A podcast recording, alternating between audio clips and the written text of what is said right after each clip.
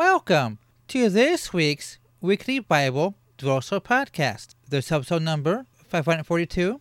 Today is Friday, June second, twenty twenty-three. This is Edward Patterson. Daily Devotions written by Pastor Thomas Smith. The title of today's devotional is, He Respects the Lowly. Let's begin. Though the Lord be high, yet hath he respect unto the lowly, but the proud he knoweth afar off. Psalms chapter one thirty-eight, verse six.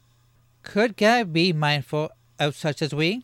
The psalmist reminds us that the Lord be high. He is exalted above all. His majesty and greatness is higher than the heavens. There are no earthly rulers to compare to him. He has all power and glory. The earth is his footstool. The winds and waves obey him. The sun and moon fulfill his command. He is without equal.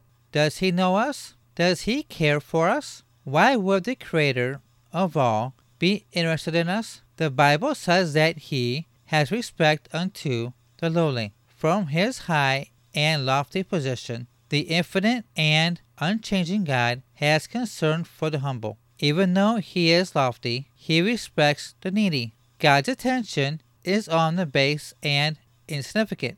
This is one of the great comforts to the sincere seekers among us. Jesus notices the unnoticed. He observes the widow as she gave her meagerly mites, and proclaimed that her giving exceeded the others. He saw the blind and crippled along the roadside, and he heard and healed the one that others would have bypassed. What a kind and glorious God we know and serve. The beggarly Lazarus, after breathing his last humble breath, was carried by the angels to paradise. The world is blessed with multitudes of lowly children of God, not known for extravagance or wealth, not honored for our accomplishments, yet having the respect of the King of all kings and Lord of all lords. Perhaps you are one of them, or you have known of their kind. There are those who will never see their name in print or hear the applause of men. Yet the Bible clearly declares that God is watching over them. He respects the lowly, but the proud he knoweth afar off. God is near to the humble, but he keeps his distance from the proud.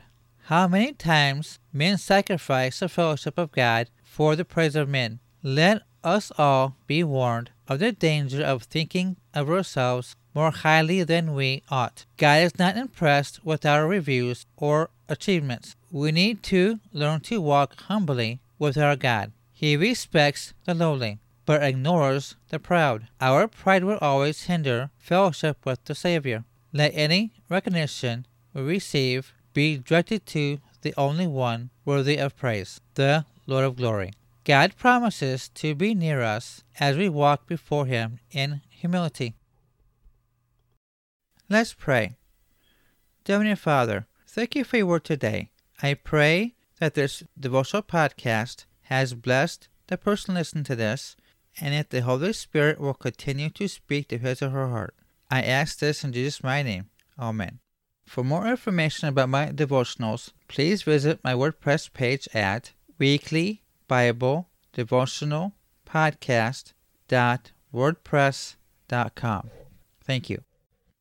Are you tired of living the way you have been and want a change in your life? Meaning, are you saved? Jesus has his arms open wide for you and is knocking at the door of your heart. Will you ask him in your heart today and be your Lord and Savior? Don't put it off any longer. If you feel Jesus tugging at your heart, all you have to do is recite this prayer with me. Are you ready?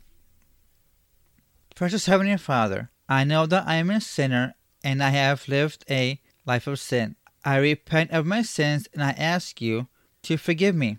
As your word says in Romans chapter ten, verses nine and ten, that if we confess with our mouth the Lord Jesus and believe in our hearts that God had raised him from the dead, thou shalt be saved. I believe that you are God, born of a virgin birth, that you died on the cross and shed your blood for my sins, and gave me everlasting life. Come into my life and be my Lord and Savior. Fill me with your Holy Spirit. Help guide me to do your will. Thank you, Jesus. Amen. If you have recited this prayer with me, I want to welcome you to the kingdom of God.